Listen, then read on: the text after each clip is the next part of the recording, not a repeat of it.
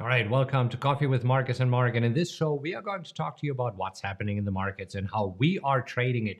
Today is uh, Wednesday, December 7th, and I mean, stocks have been falling for four days in a row, with the S&P 500 closing below the 4,000 level and giving back all of the post-Powell speech gains. And now we hear from J.P. Morgan's Chase uh, CEO Jamie Dimon warning of a recession. The VIX is, or the fear index is rising yesterday, 7%. So what's next? And most importantly, how are we trading the markets? That's what we're going to talk about today.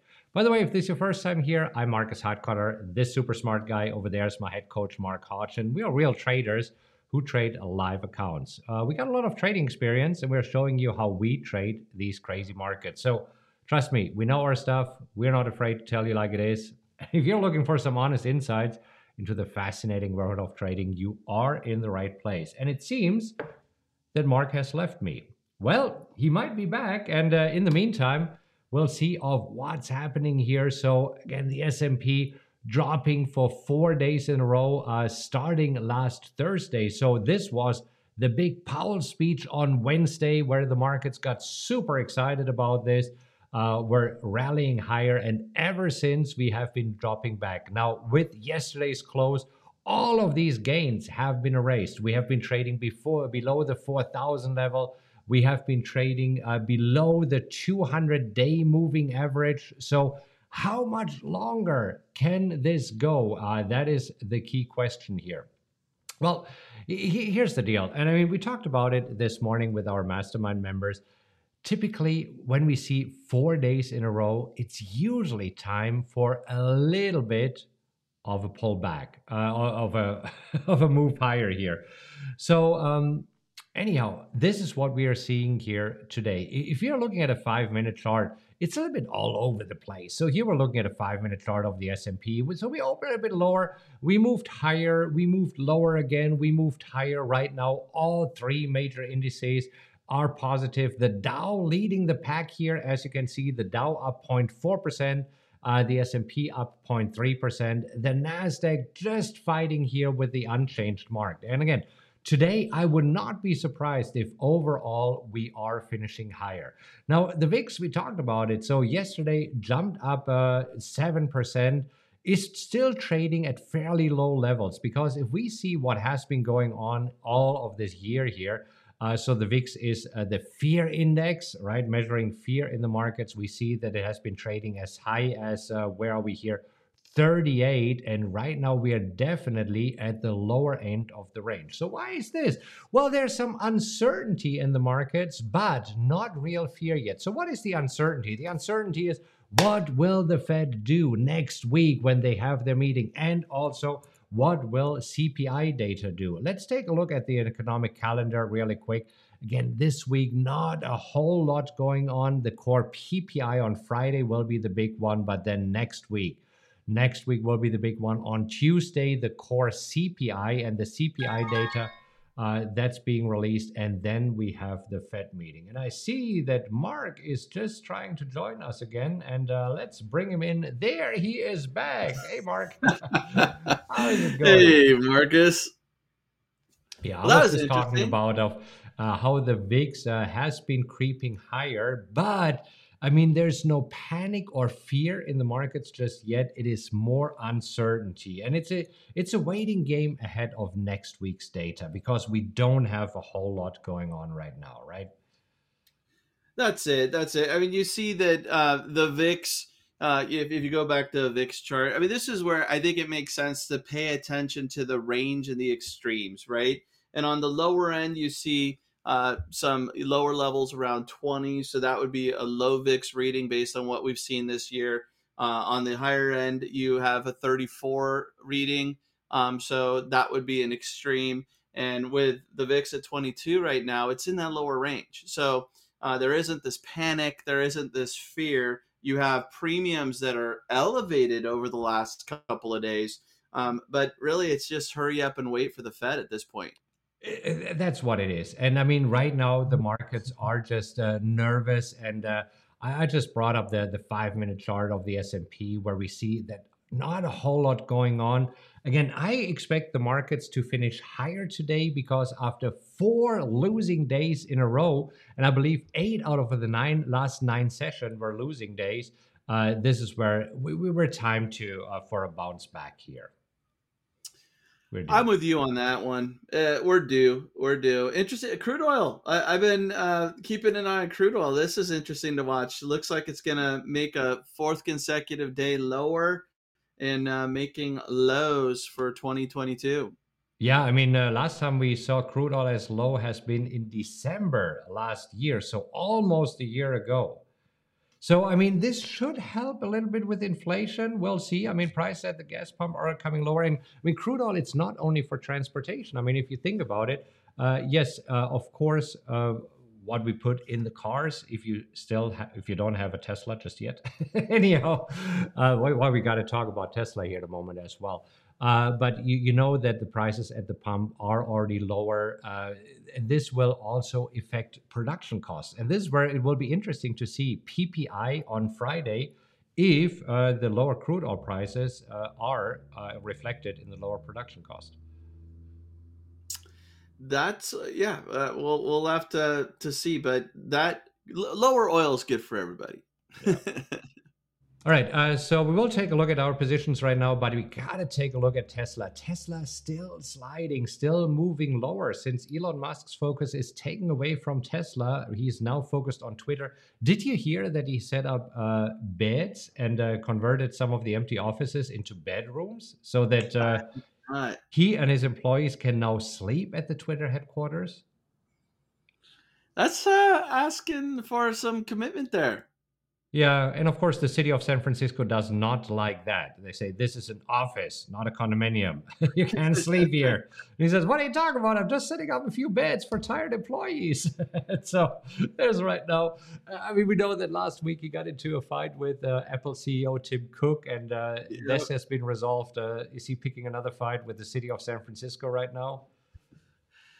He, likes to, to, stir it up a little bit. Um, it there was an analyst that also said that Tesla may need to do some more price cuts to get demand up, um, or and keep, you know keep demand strong. So um, that was another thing. So Tesla just eh, having some issues, whether it's Elon or San Francisco or uh, needing to keep up with uh, competition.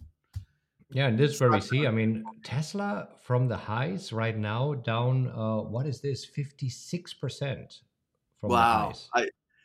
I, I wouldn't have guessed that. I, I would have thought about 35, 40, but more than half, huh? Yeah, and just uh, comparing it to the overall markets year to date, I mean, the Dow really still the strongest, uh, but still down seven percent for the year. Uh, the S and P right now uh, down 17% for the year, and the Nasdaq hit the hardest, uh, down 30% for the year.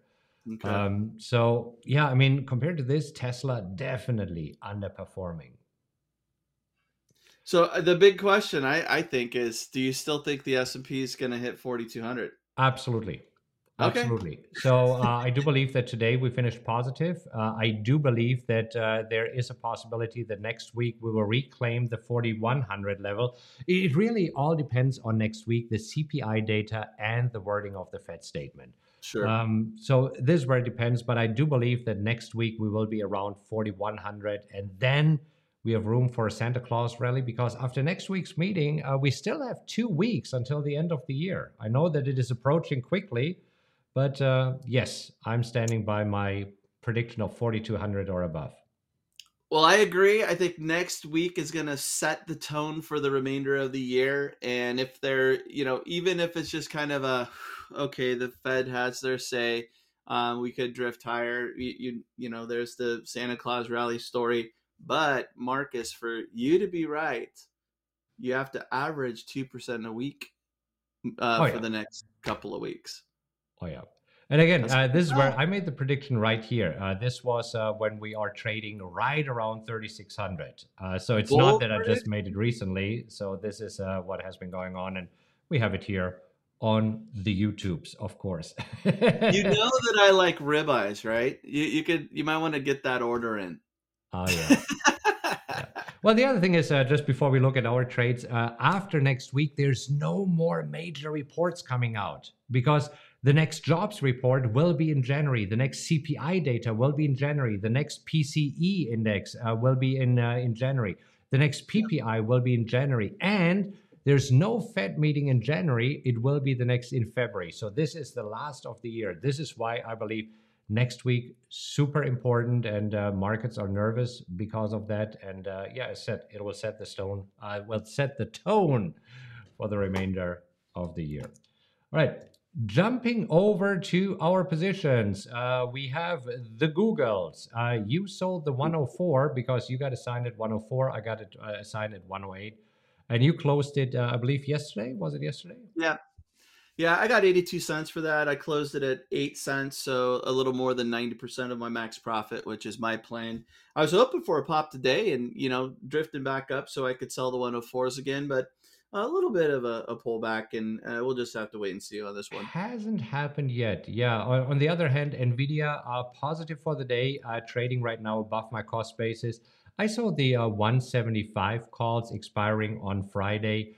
Uh, so unless we see a monster rally in the next two days, they will most probably expire worthless, uh, which then allows me again next week to sell more calls. And this will be fun, especially if the VIX is creeping higher, because uh, higher VIX means higher premiums in option prices.